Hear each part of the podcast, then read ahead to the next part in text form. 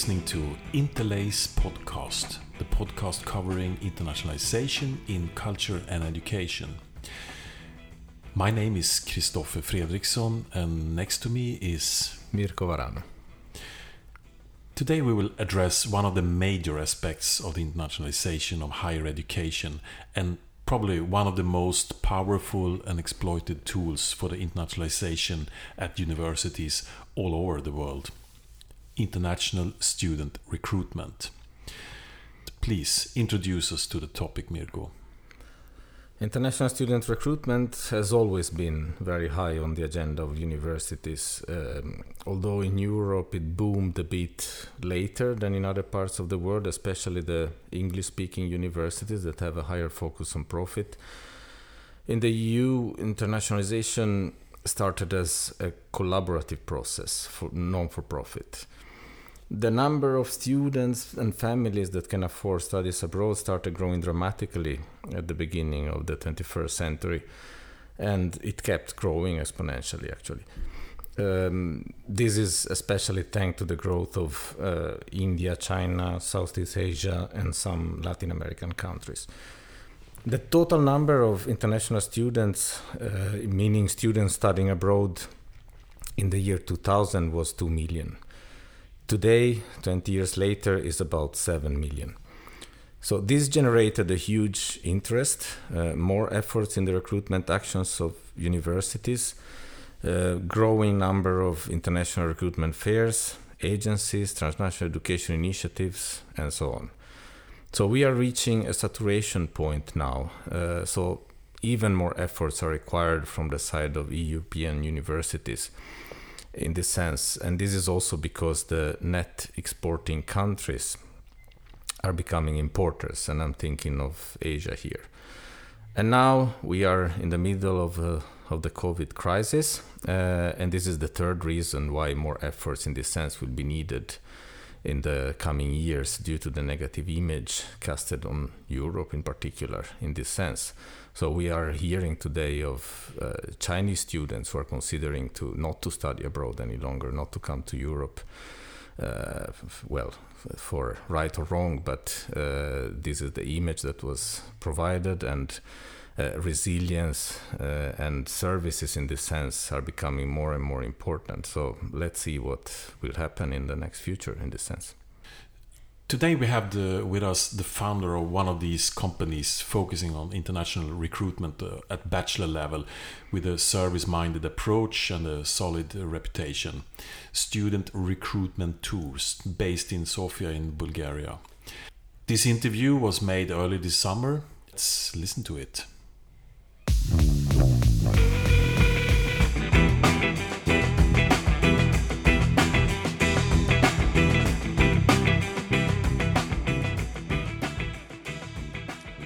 Tzvetelina Ivova, I am so, so happy to have you online. How is life? Life is amazing, Kristoffer. Nice to talk to you, see you, and hear you. Are, where are you in the world at the moment? I'm actually in Lisbon, Portugal. I have been here for the past exactly four months. And uh, I must say, I pretty much like being on the ground for the first time for such a long time. Yeah. Uh, my last trip was uh, in Nicaragua, and I came here for like a week or so, and I've been here ever since, and discovering a lot of new things to do when you don't travel. oh yeah, yeah. Before we continue, I would like to. Uh, Mirko cannot join us today, unfortunately, but he sent his best regards. And uh, for the listeners, the the reason why we contact you is because Likewise. you are you are running company since a few years ago, who, which is called Student Recruitment Tours. So, could you please tell us briefly what Student Recruitment Tour is and what is the deal with it and uh, what you offer to whom and what are your main activities and services? Sure. Um, yeah, so SRT is uh, my company for 10 years now. Uh, I was supposed to celebrate Big Happy Birthday Ria Barcelona because that's where it all started but um, that will happen virtually. Um, so we organize events, uh, usually uh, university fairs, now more webinars and virtual conferences, uh, with which we connect students, high school counselors, and university admissions officers. So for the high schools, we are kind of their external career fair organizer that deals with uh, all the logistics, the pre-event information, uh, student support. While universities, they identify us as their um, friendly, hassle-free uh, partner who introduces them to, to students. Um, we work with uh, mainly international schools. So at our events, uh, we bring uh, very well prepared brief students to meet with university admissions officers. Tours because we combine countries, so um, we are uh, passionate travelers. And when we go to, I just mentioned Nicaragua, we also go to Guatemala, Costa Rica, Honduras. So we connect countries, and uh, usually within a week, we introduce universities to at least four cities or four countries in a tour format. Mm -hmm. So, so you work uh, the, the countries you mentioned is Central America, but you is that your uh, region or do you work in with other regions? Yes, actually, that's one of the many regions. Uh, currently, it, it is my favorite one to travel to. To be to be completely honest, um, our main operation would be in Europe. So we cover Eastern, Central, Western, Northern, Southern Europe, um, Central Asia, uh, and Latin America. Currently, uh, we have been doing fairs in Central America, Mexico, and Dominican Republic. Um, but with the recent experience of virtual events where we have been able to reach out to pra practically every country there is, uh, we have seen a huge potential for our model in South America. So that would be a new exciting thing to look forward to when that whole situation is over. But currently we are in 35 countries, Europe, Central Asia, and the Americas. I, I know that your success story can be very inspiring for many people who plan to open their own activities, but they think they don't have the, the means to do so. Uh, could you please tell us more about how you came up with this idea? Was it 10 years ago and when and how it developed over the years? Yeah, so um, first of all, I'm flattered that you call it a success story. Um, I hope I can inspire someone, but uh, there have been a lot of surprises and ups and downs, of course. Uh, yes, it started 11 years ago. I went to university in Spain, in Barcelona. And uh, as part of my program there, I had to write a business model or analyze an existing business or an idea for my own business. And honestly, I had no idea at the moment what I wanted to write about. I did not have a business model that would be personally intriguing at the moment. Um, so I really wanted to work under the tutoring of my favorite professor at university. So I said, okay, I'm going to write something about recruitment, something about human resource. Um, and it wasn't until I got my job there um, in, in, Spain, my, my last job, that I knew that education was my field so what happened is uh, while I was already at university, I uh, got a job as a, as a student recruiter, admissions officer at a private business school in Barcelona. And uh, I live very personally the process that uh, each student undergoes in order to achieve their dream. I mean, as, as, as much as it sounds a cliche, you're thinking about uh, students who are 16 to 18 years old at the time. Um, usually they have to make a choice for the next three, four, for three or four years of their life, um, they tend to make that decision based on external factors uh, such as what my parents want, what is trendy, what is well paid, um, how the university advertises themselves. So um, I was convinced already working in the university that there is a huge gap between um, what the student thinks they want, what they can do, and what is actually the best, the best for them. Uh, so the idea of offering a service within a high school where the students are in their comfort zone and they speak directly with the university professionals that would later take that admissions decision kind of grew on me over my uh, work experience at that business school. And this is how I came up with SRT. So that was the initial idea. Mm. Um, I presented it uh, as, as, my, as my graduation project. I got a very low grade for it. My teacher did not like it because it was a last minute decision what I would write about. And he was not happy with my deadlines. Um, and, and he gave me a, not my not my tutor. It was my um, my program director, and he gave me a really low um, low grade. And he told me that's a disaster. It would never work. So I should send him an email once um, things work well. So a couple of years later, I did send that email, and uh, I was really grateful for his um, for him not believing in me. Um, because that was a really strong motivation. I said, well, Mia, of course I'm going to make it. It's written, it's there, it's on paper, it looks beautiful. I'm going to go to so many countries, so of course I'm going to, to make it work. I, I, saw an opportunity because at the time, a college fair was a very vague idea at many schools across Europe.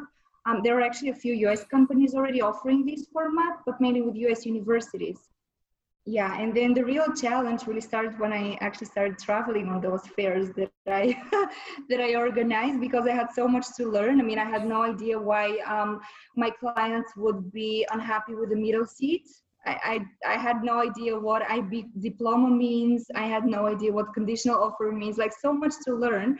And the more I saw that I have no idea of so many things, I was getting the more and more inspired and okay i want to learn i want to be with these people as long as i can. I want to listen to them i want to like download their brains. So for me that was the best inspiration. The beginning was just like okay i'm, I'm young i just finished school i'm to have my own business i'm to travel the world. But then i really got inspired by all this world of knowledge and, and people and cultures and uh, how to manage my time and all the logistics. Now i'm passionate about logistics so much.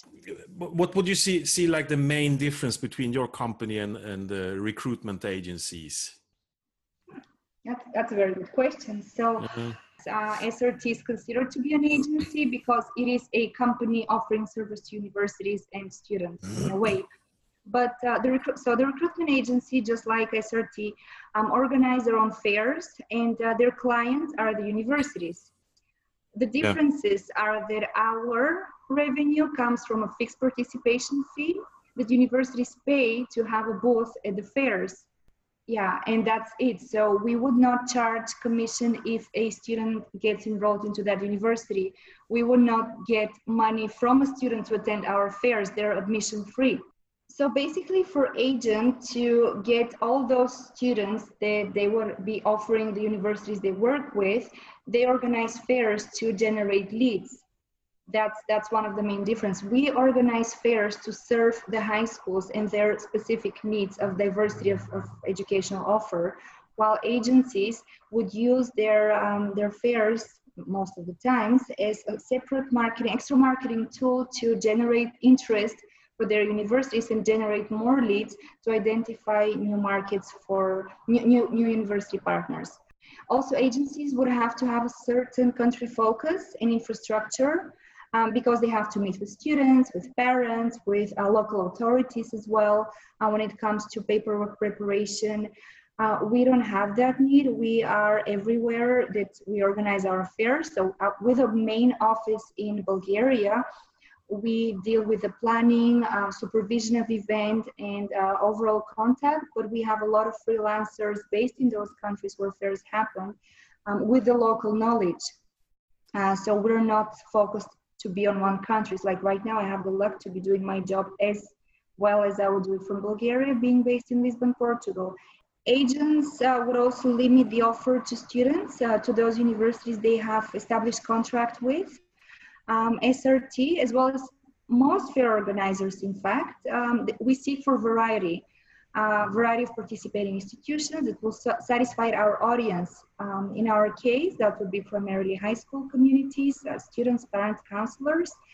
Uh, we're happy to welcome uh, free of charge institutions, state universities, big research university, uh, small design schools, as long as this is what our students are looking for.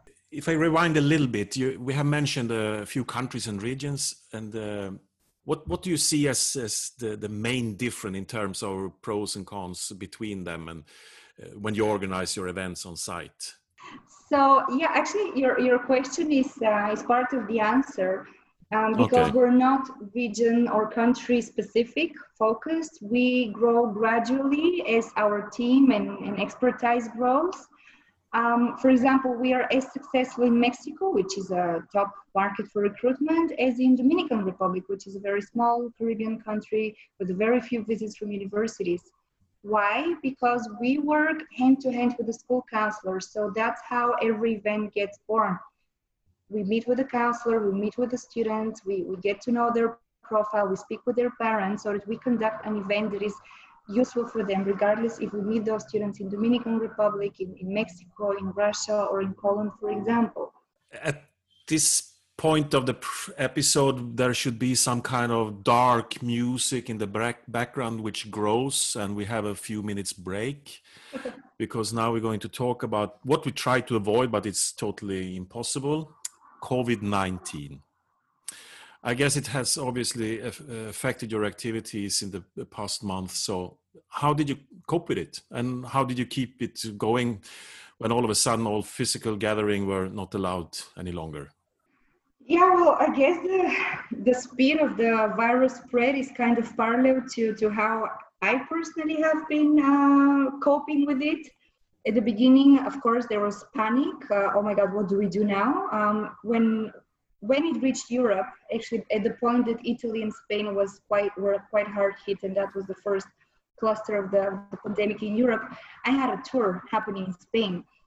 I had my team and in, in, universities um, in uh, Gran Canaria in, in Spain, uh, ready to have a fair on the 9th of uh, March.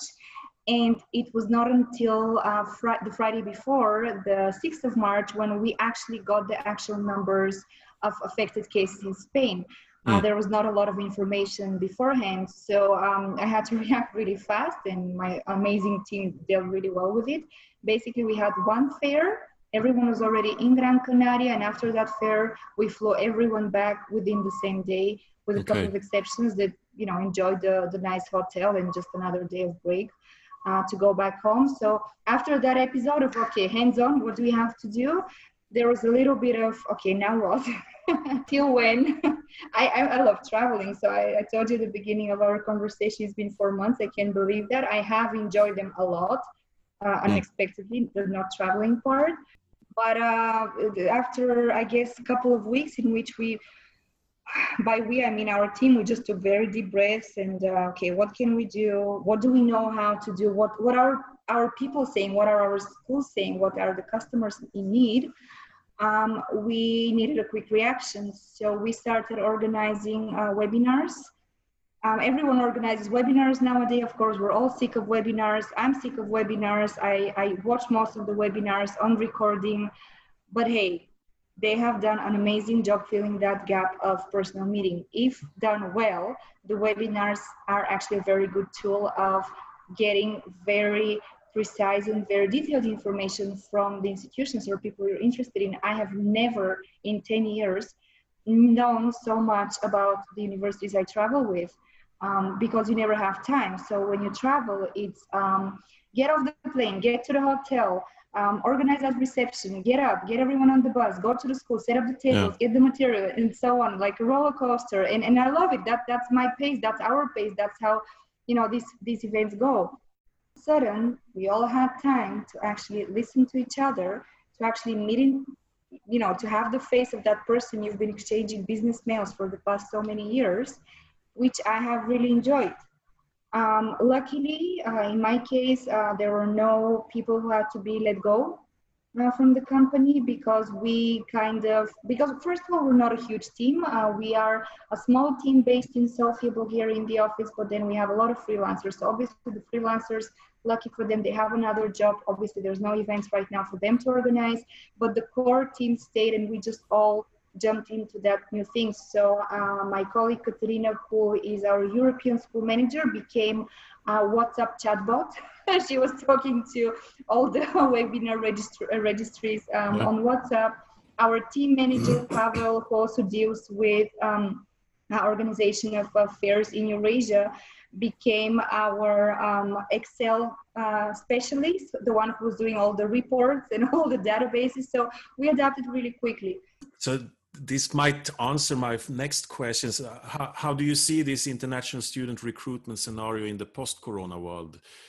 Uh, have you talked to your stakeholders and do you have any uh, feeling of the study abroad trends for bachelor students in the coming years or will there might be this kind of online interactions?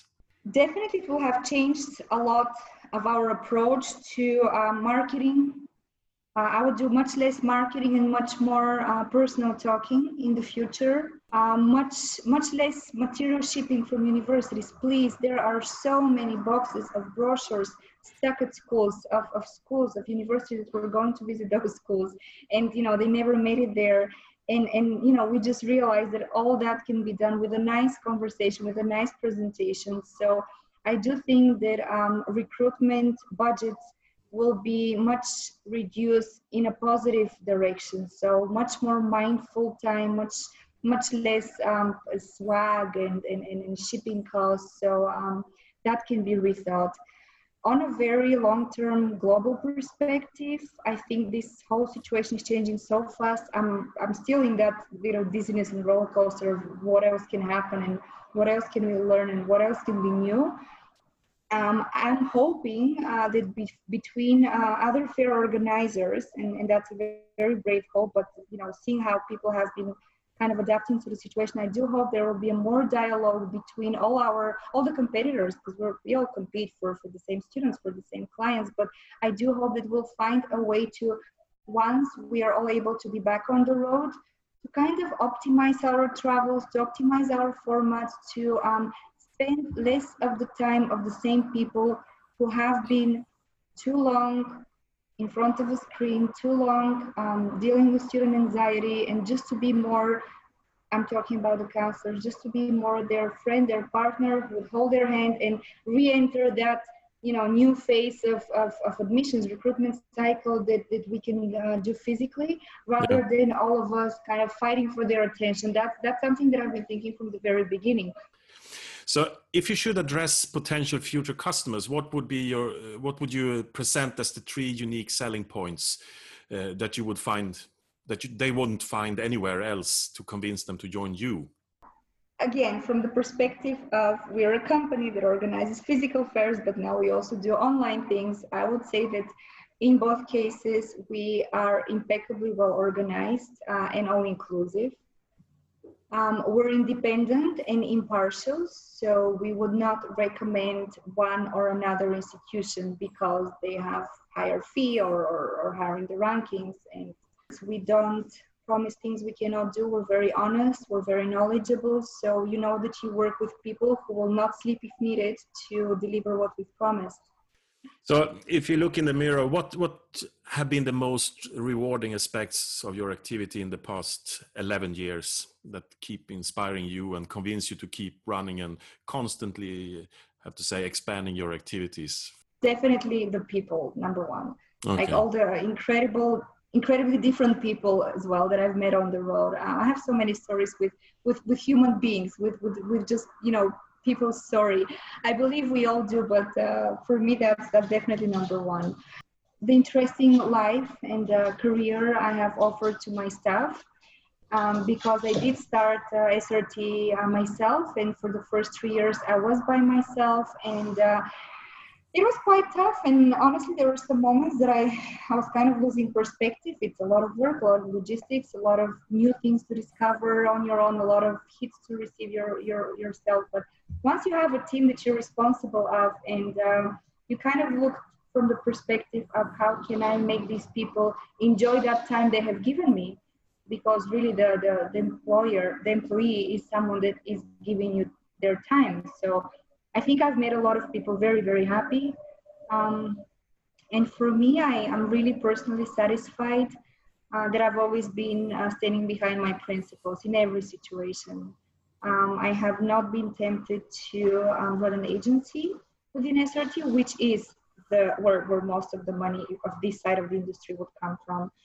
Um, never, never said no to a country for political, ethnic reasons whatsoever and uh, always like whenever there has been something going wrong i've always owned it and taken the full responsibility so as a person i'm happy that i have not lost myself i don't call myself a businesswoman or ceo or any of those i'm you know i'm Tzvetelina and, and i'm really happy with what i've achieved with my team yeah Tzvetelina Ivova, thank you so much for joining us. This has been super nice conversation. Thank you, Kristoffer. Brought me to a lot of memories actually that uh yeah, I, not that I have been avoiding, but uh, I like to live in the present.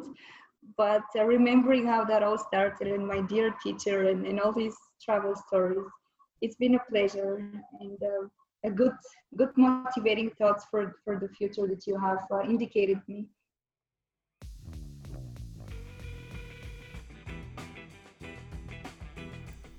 Well, Mirko, as you couldn't attend the interview, what what's your thoughts and comments about the interview with Svetlina?